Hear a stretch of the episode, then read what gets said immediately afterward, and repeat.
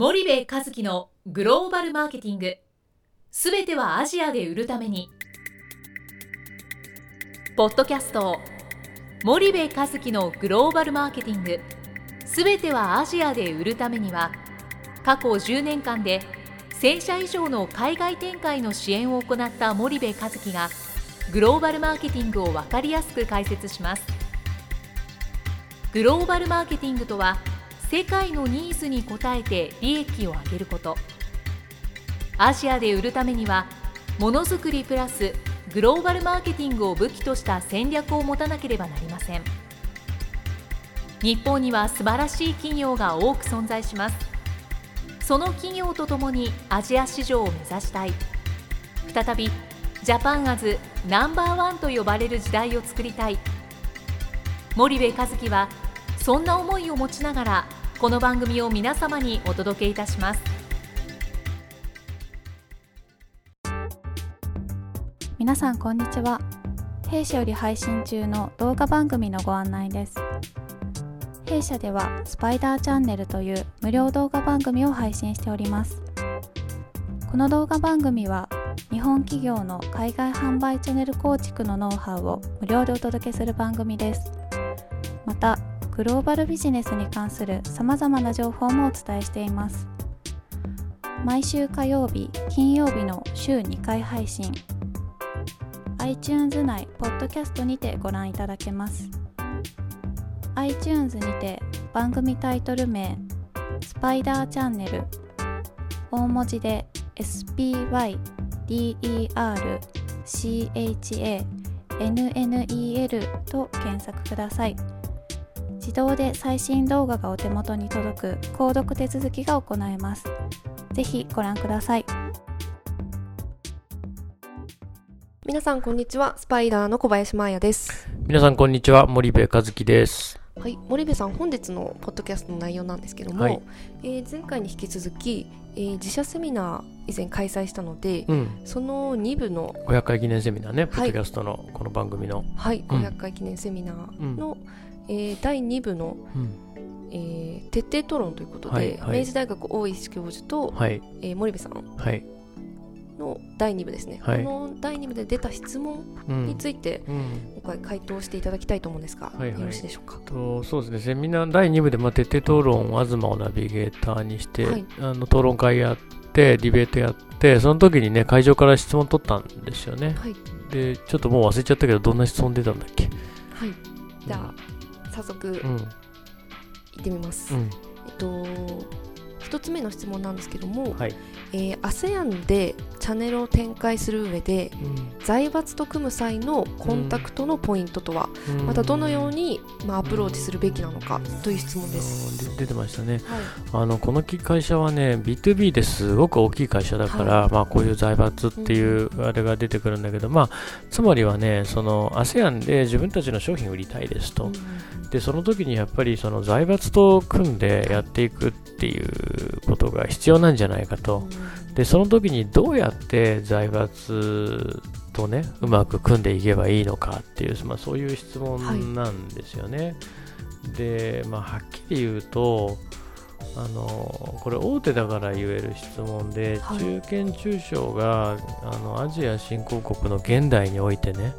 もう財閥と組めるなんていうような時代ではなくなっちゃってるんで、もうレベル感が違いすぎる。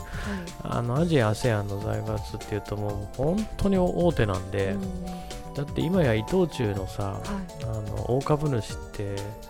あのタイの財閥だからね。でこれがな60年代70年代だったらまだ中中小中堅でもさ、あの向こうも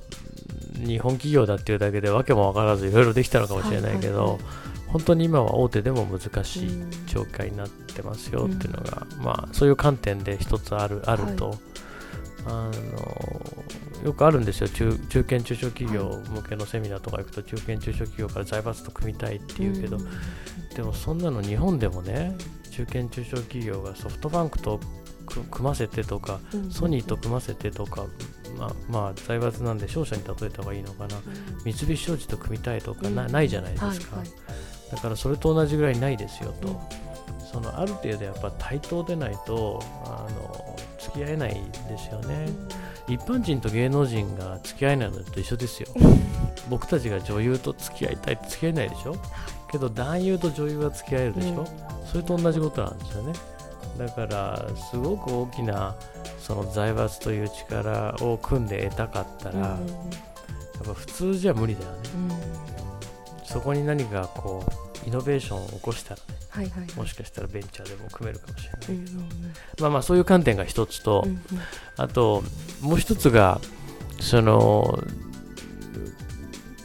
ここれもね財閥と組むためのコンタクトポイント。要はどうやっていい財閥と知り合えるのってもう数えるしかないわけでもうコネじゃないですか、そんなのって。で結局あのある程度その分かりやすく言うとねそのもう A クラス芸能人と A クラス芸能人はい。A クラスの女優とはい。A クラスの男優と、はい。この2人は知り合いではないですと。はいでも知り合いたいって男優の方が言ってるわけだよね、でそしたら誰か共通の知人を通じて紹介してもらうっていうのがケースじゃないはいですか、はいはいでそれがビジネスの世界だと三菱商事になったり伊藤忠になったり住友商事になったりするわけですよね、あのなので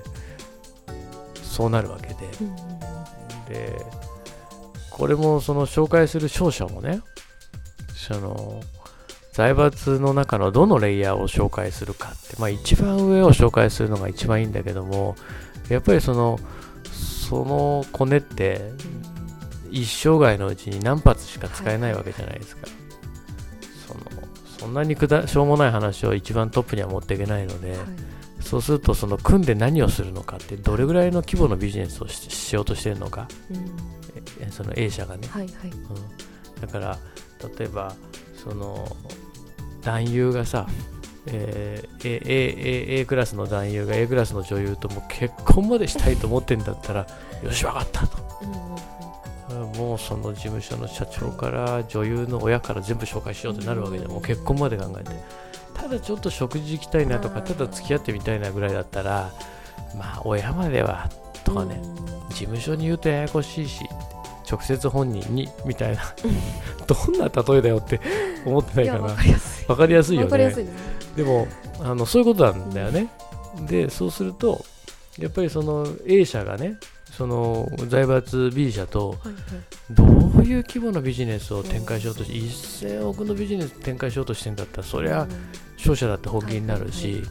そうじゃなくてなんかとりあえず組みたいんだよねみたいな。日本企業よくありがちだね、はいやまあなんかいろいろできるんじゃないかなとふわっと思っててみたいな、でそうするとやっぱりその紹介しても部課長レベルしか紹介しないとか、もしくは紹介もしたくないみたいな。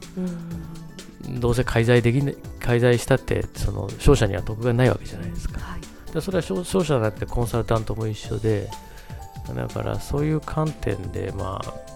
見るっていうことがすごく重要だって回答したんじゃないかな、あ確かそんな回答じゃなかったかな。はい。っていう。であとやっぱりその財閥と組んで何とかしようっていうもう時代じゃないと思うんですよね、その日本の旧来のその財閥との合弁ってそのいわゆる各国のね海外各国の外資規制というのがあって、はい。外国が独自でその国でその産業に関わるビジネスをしちゃいけないっていう法律があったから現地の企業と合弁を作っていったわけじゃないですか、はいはい。でそうすることによって現地の企業の成長を促すっていうのが国策だったからね。はい。やってきたっていう。その流れで財閥と組むっていうのが一つの大きなトレンドになったわけなんだけどもそれがある意味日本企業を思考停止にさせたっていうところもあって多くの日本企業は自分たちが作る人で、えー、と相手のねパートナーの財閥は売る人ですとで販売するっていうことの戦略の多くをまあ委ねてしまうっていうケースが多くて、でそれによってなかなかこううまくいかないっていう状況が起きてるので、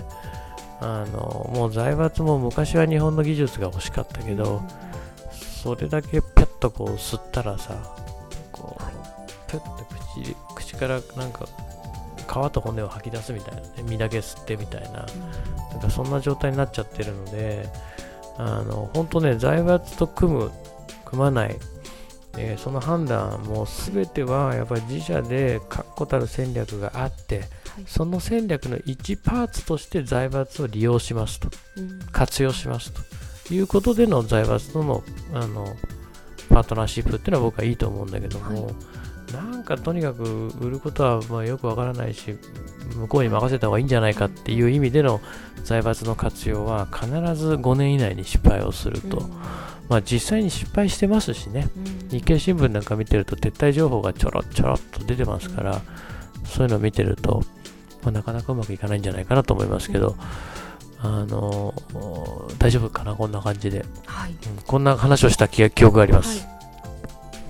あ森部さんありがとうございました、はいじゃあお時間もやってまいりましたので本日はここまでにいたします、はい、皆さんありがとうございました、はい、ありがとうございました。本日のポッドキャストはいかがでしたか？番組では森部和樹への質問をお待ちしております。ご質問は podcast アットマーク spydergrp.com grp.com ポッドキャストアットマークスパイダー grp.com までお申し込みください。たくさんのご質問をお待ちしております。それではまた次回お目にかかりましょう。